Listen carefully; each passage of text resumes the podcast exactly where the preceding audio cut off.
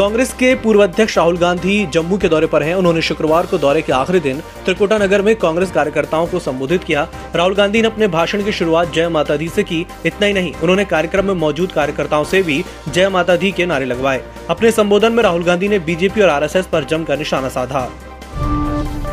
बिहार विधानसभा के नेता प्रतिपक्ष और सूबे के पूर्व मुख्यमंत्री लालू प्रसाद यादव के बेटे तेजस्वी यादव का एक वीडियो सामने आया है, जिसमें तेजस्वी यादव कार में बैठे हुए कुछ महिलाओं को पाँच पाँच सौ रूपए के नोट बांटते नज़र आ रहे हैं। इस दौरान कुछ महिलाओं ने तेजस्वी यादव को पहचान नहीं पाई और वे मौके पर मौजूद लोगों से तेजस्वी की पहचान पूछने लगी।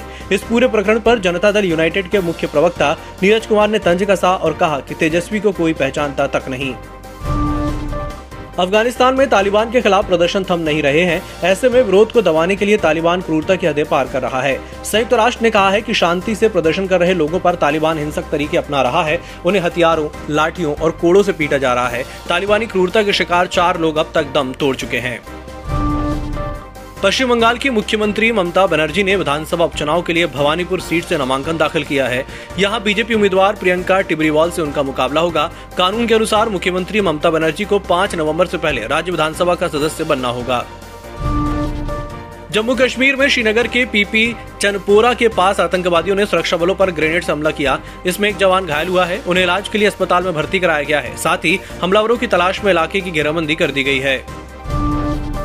कांग्रेस महासचिव प्रियंका गांधी यूपी के दौरे पर हैं। उन्होंने विधानसभा चुनाव को लेकर लखनऊ में पार्टी मुख्यालय पर एडवाइजरी कमेटी के साथ बैठक की। इस बैठक में बड़ा फैसला लिया गया है। हम वचन निभाएँगे, नाम प्रतिज्ञा यात्रा निकाली जाएगी। ये यात्रा हम वचन निभाएँगे नाम से 12000 किलोमीटर चलेगी। राष्ट्रीय सांख्यिकी कार्यालय ने गुरुवार को बेरोजगारी दर के आंकड़े जारी किए। इसके मुताबिक, देश के शहरी इलाकों में बेरोजगारी दर पिछले एक साल में दो दशमलव चार प्रतिशत बढ़ गई है। अक्टूबर से दिसंबर 2020 के बीच ये दस दशमलव तीन प्रतिशत रही, जबकि 2019 के इन्हीं तीन महीनों में ये सात दशमलव आठ प्रतिशत थी। जुलाई से सितंबर 2020 के बीच ये दर तेरह दशमलव तीन प्रतिशत थी। अमेरिका के इलिनॉय में गोलीबारी में 12 लोग घायल हो गए हैं। छह घायलों को सेंट लुइस अस्पताल में भर्ती कराया गया है। इनमें से कुछ की हालत गंभीर बताई जा रही है। फ़िलहाल किसी के मारे जाने की खबर नहीं है। पुलिस अधिकारियों ने फायरिंग करने वाले तीन संदिग्धों की तलाश शुरू कर दी है। इस तलाशी अभियान में हेलीकॉप्टर और ड्रोन का भी इस्तेमाल किया जा रहा है।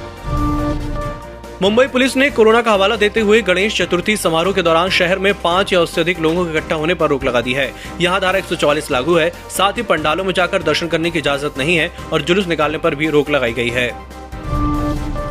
उत्तर प्रदेश की योगी सरकार ने शुक्रवार को मथुरा वृंदावन में कृष्ण जन्मस्थल को लेकर बड़ा फैसला लिया है। सरकार ने जन्मस्थल के 10 वर्ग किलोमीटर के दायरे को तीर्थ स्थल घोषित किया है। आपको बता दें कि इस इलाके में 22 नगर निगम वार्ड क्षेत्र आते हैं, जिसे तीर्थ स्थल घोषित किया गया है।